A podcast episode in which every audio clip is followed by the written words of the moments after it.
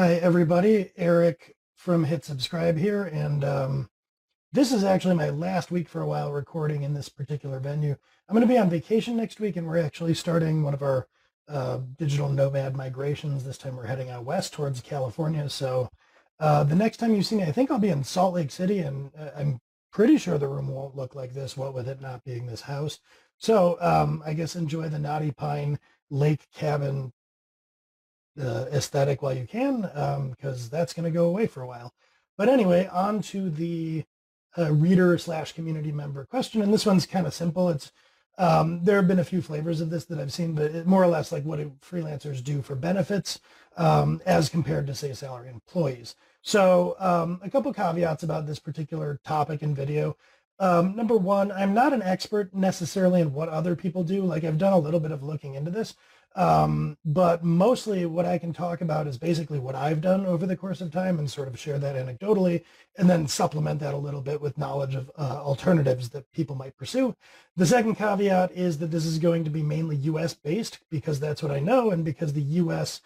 Frankly ties weird benefits in with jobs more so than other countries. I'm looking at you health insurance. So if you're outside of the U.S., it might seem sort of bonkers that your health insurance is somehow tied to employment, and you're right, that's bonkers. But it's sort of a weird tradition here in the U.S. So I guess I'm not sure if you'll take quite as much away from this if you are outside the U.S. Caveat emptor. So with those caveats out of the way, what is it like to do benefits, or like how do you take care of that if you're a freelancer? So the first thing I guess I'd say is a little bit of a cop-out. If you are in a domestic partnership / marriage type situation, what I would strongly recommend that you do is if one of the spouses or partners is gainfully employed and the other one isn't, use the gainfully employed person's benefits as much as possible. So that employer will provide health insurance, retirement savings, etc. So take advantage enough of that for two. Go on a family health, dental, vision plan, save enough for retirement in a 401k or what have you through that partner's employer, etc. So that's an easy way to go about it if you're in a situation where one of the parties to your partnership is employed. Lean on that person. That's the easiest thing to do. So what if you're just on your own, or what if you're in a relationship where both parties are not salaried employees? That's where I can speak from experience. So when I was first off on my own 7 years ago or something, my wife Amanda, we had a domestic partner de facto arrangement at the time because we'd lived together for a while. So we spent some time, I think, where we were maybe both on her employment stuff, but I'm not positive on that. I don't honestly remember that well. But then shortly thereafter, she went freelance as well, so we didn't have anything, and that's kind of the experience that I'll speak to. In the broadest terms, if you are a salaried employee, say you're single, and you go freelance, the answer to what do you do for benefits is you pay a lot of money for all of them out of pocket, meaning the kind of default thing that'll happen is what do you do for, like, say, vacation? You don't have that. You just don't get paid when you take time off. What do you do for medical insurance? You just pay out of pocket because you don't have an employer that's kicking in for that. So I'm not trying to be flippant here. If you're going to go freelance, you're going to lose a decent monetary benefit in the form of all the stuff that your employer takes care of for you, which in the U.S. is often medical, dental, vision insurance, sometimes life insurance, and then there's things that are probably unsexy that you don't even think about, like workman's comp, long and short-term disability. A lot of times your employer will provide those for you. So if you get, you know, I don't know, like a bucket falls on your head in the way into the office, like you will actually get some form of compensation while you're recovering in the hospital and at home for months. And that just comes along with employment. It doesn't just come along with being a freelancer. Same with the concept of like paid time off, sick leave, all of that. So the answer is you suddenly have to go into a mode where you're thinking about all these things and you never did before. Let's dive into them, I guess, one by one, and I'll kind of talk about what I've done historically. Medical is the big one. Let's tackle the elephant in the room. So if you are in the U.S., typically if you're working a salaried job and you're paying $200 a month for medical insurance, your employer is probably paying about $800 a month for your medical insurance. because that is super expensive, and a lot of people who are employees don't realize just how expensive it is. If you go off on your own and you just call up Blue Cross Blue Shield and you say, hey, I want health insurance, the sticker shock there is very real. So just to put some actual data on this, when I was, I think, just taking care of my own insurance, I want to say I was paying $600 a month out of pocket. For a lot of years, it was just Amanda and me, and the rate there was typically around $850 to $1,000 out of pocket. And these days with the baby, Theo, I think we're paying $1,500 a month out of pocket for the family plan. So yeah, that's super expensive. Also, by the way, we don't bother to pay for dental or vision. We just incur all those expenses out of pocket. So medical insurance without a whole ton of coverage, like a decently high deductible for us, is $1,500 a month. And then there's no such thing in our lives as dental or vision insurance. We just pay for all of those expenses without insurance.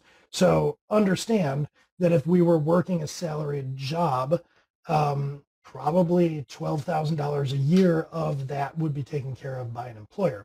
So what that means is, if you're going to go off on your own, you would want to be scoping out your rates and how you're going to get compensated as a freelancer at a considerably higher rate, because you have all these expenses that an employer used to take care of for you.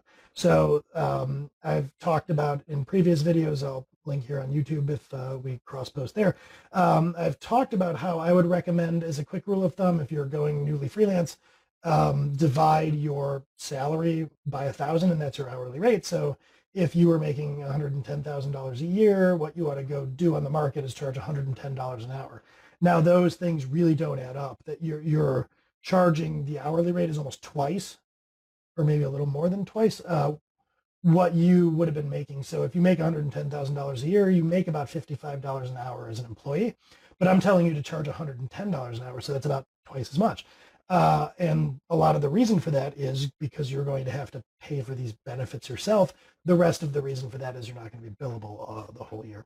So that is how you handle medical, or how I did anyway, is just by essentially earning more money because you're charging a higher rate. And people expect that in the economy. Like, it's kind of known by hiring managers and executives and such that, like, dealing with freelancers versus dealing with employees. With your employees, you're paying for a lot of stuff for them. With freelancers, you're not. So when freelancers charge a higher rate, you kind of expect that. Now, there are other things you could do. I don't have a lot of past experience with this, but in the US, you can get on the healthcare exchanges. That's not something I have much insight into. There are, I think, alternatives and ways that freelancers kind of band together and do group type coverage. You might want to look into that. So there are options. Like, there are places and collectives and cooperatives that cater to the self-employed or to freelancers.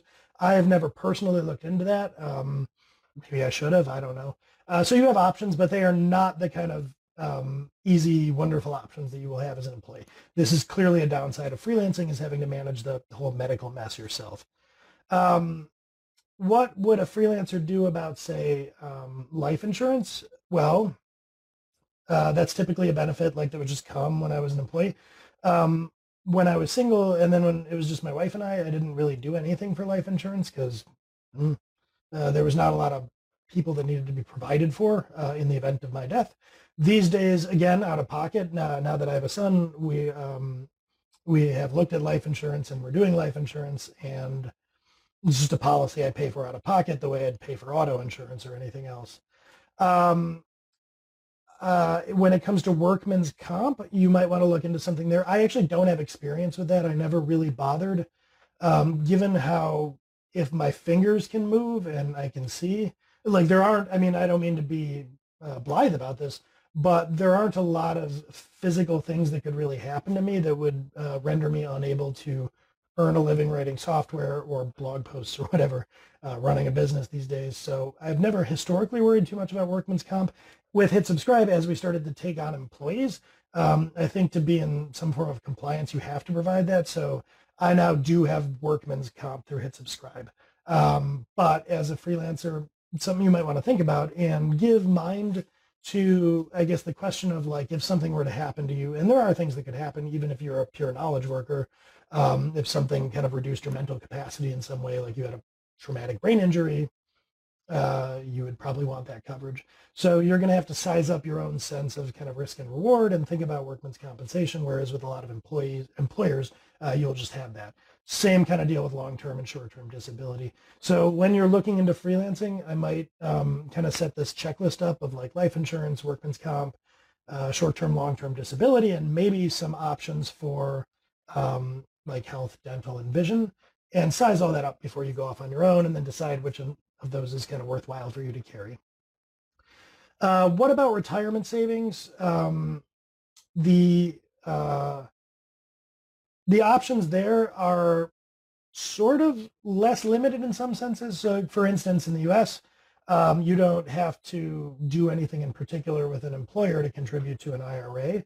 So there are retirement vehicles that you could call up Fidelity or whoever, whatever brokerage, and just say, I want to save for my retirement, and they can help you out. You could do that as an employee just on your own without your employer. And you can do that with a brokerage or a financial advisor or whatever.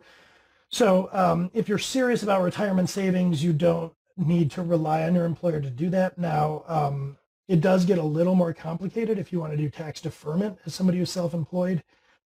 But if you do go that route, you can actually sock away a lot more money as a self-employed person. I think you can contribute to some kind of 401k, like a self-employed 401k or something, up to like $50,000 a year. So your options in some senses are actually more varied and more interesting and more upside, but you kind of have to take it upon yourself to figure all that out. Whereas if you have a salaried employer, they're like, hey, just, you know, check this box and you will contribute some of your salary to a 401k. You don't have to think about it. We'll even match it. So you don't have that. You have to be more proactive about it, but your options for retirement savings are actually pretty good even without an employer. I'm trying to remember what I did. I used to kick money into an IRA. For a couple of years, I didn't do anything. I had an interesting arrangement where I was subcontracting for a company that technically W-2'd me because of some legal stuff with a contract client of theirs. So it was almost kind of a loophole, and because of that, I got to contribute to a 401k even though I was not an employee. So that was it. Well, I guess technically, I don't know. So I kind of had an odd situation there. Then I didn't do anything for a while. And then with Hit Subscribe, after a couple of years, we actually created a company 401k that I've been contributing to since. But as a prospective freelancer, this is one of the easier benefits to address on your own. And there's really not a lot of outsized cost to it. I mean, you're going to pay maintenance fees through your employer or transaction fees or whatever for Fidelity or John Hancock or whoever you have. You'll do that as an individual too. Your employer may absorb some of those administrative fees, but honestly, the difference there isn't going to be a big deal. So retirement savings is something you can absolutely do on your own as a freelancer. I guess the last thing to talk about is how would you handle like PTO, sick time, vacation? I think all too often the way that freelancers do this is they don't do those things or they neglect them. So especially if you're just kind of barely trying to make ends meet, you're hustling to find clients when you're not occupied. And then when you are occupied, you're really trying to lean into that for as many billable hours as you can, burning the midnight oil. All too common a situation. I wouldn't do that for extended lengths of time. You will burn out. So even if you're not making the kind of money you want to, maybe after a gig ends or something, give yourself a week or two, like make sure you're getting a break. And I don't mean a break from just billable work, like, you know, go to the beach or something. Take a week off. That's important. Don't force yourself to work when you're sick. So my advice here is really when you're going off on your own, just like you're going to think about how you're going to handle insurance, what kind of insurances you want to carry, think about how much vacation and sick time you're probably going to need, how much time to tend to your family and stuff. And then again, factor that into your projections for how much time you need to spend being billable, what kind of rates you might set, and generally like what your financial picture would look like. So don't just assume that you can hustle, hustle, hustle or whatever through that and not worry about PTO and sick time. Make sure that you're planning for it. Think of, I guess the advice that I could give you is, you know, maybe for our community that we're doing at some point, I'll create like a spreadsheet like this to model it out. But what I would do is kind of set out like your income target, think about how much time off you want each year, and don't sell at short shrift. Like do something comparable to employment, like give yourself 10 days off. I mean, like if you're in the US, you're not going to be billing people on the 4th of July anyway. Nobody's working. So build in your holidays and then build in 2, 3, 4, whatever weeks a year of PTO you want. Are you a sickly person? Build in some of that time too. And then you can kind of use all that in a worksheet along with the like sort of insurance and stuff to kind of set some parameters, you know. So if I assume I'm going to be working 35 billable hours a week, 45 weeks a year, what kind of rate do I need to bring in for that to make economic sense over the long term? So you really want to be thinking about all that in advance. I will say that kind of opportunistically, especially in the early going, you can sort of opportunistically, I think I just said that twice, but opportunistically snag your free time between gigs or whenever, like if you're doing staff augmentation at a client site and, you know, they give everybody the week of Thanksgiving off, like, hey, there's your vacation. So look for those spots rather than forcing them.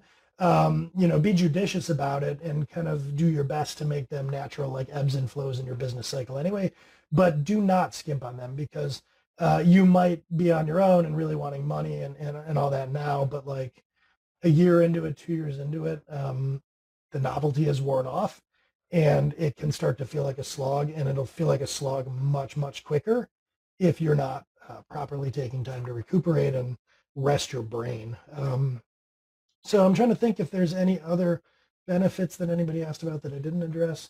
I mean, I guess there are more exotic benefits like tuition reimbursement or a company car or what have you.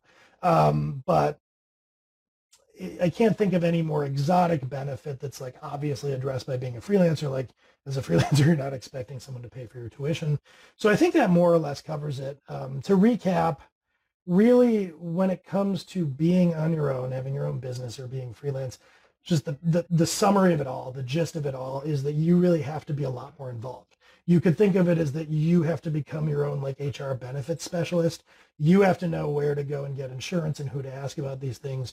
You have to really make an effort to figure out how much time off you can take and when and what makes sense. And you generally have to kind of look after yourself in all these capacities. So go into it knowing that. Don't let it overwhelm you. Like I'm kind of making that probably sound pretty daunting, especially talking about spreadsheets and stuff. Like you'll figure it out, but you do have to be pretty deliberate about it. And I wouldn't go into it just assuming that the universe will provide medical insurance and retirement savings and stuff. Like you're going to have to figure all that stuff out, but dig into it a little. Ask around, ask other freelancers, you know, if you can join a community where they help explain some of this to you, absolutely do that. Hey, shameless plug, we are creating a community for Hit Subscribe where we're going to help freelancers with exactly this kind of thing. So join our community, ask questions. Happy to share knowledge there because there are a lot of people that have done this before you. So even though it might feel daunting, you can get some pretty easy, solid advice that's more tactical too and less general than this. For instance, if you were to come to me and ask questions about your specific situation, I would probably have more pointed advice than just, you know, trying to give advice to everybody who might watch this. So yeah, get help, give it some consideration, be intentional about it up front, but don't let it overwhelm you. That's kind of the gist. So yeah, hope that answers the question / questions that some of you had. And I hope that helps everybody that's watching. And I will catch you next time from a different place. So that'll be fun.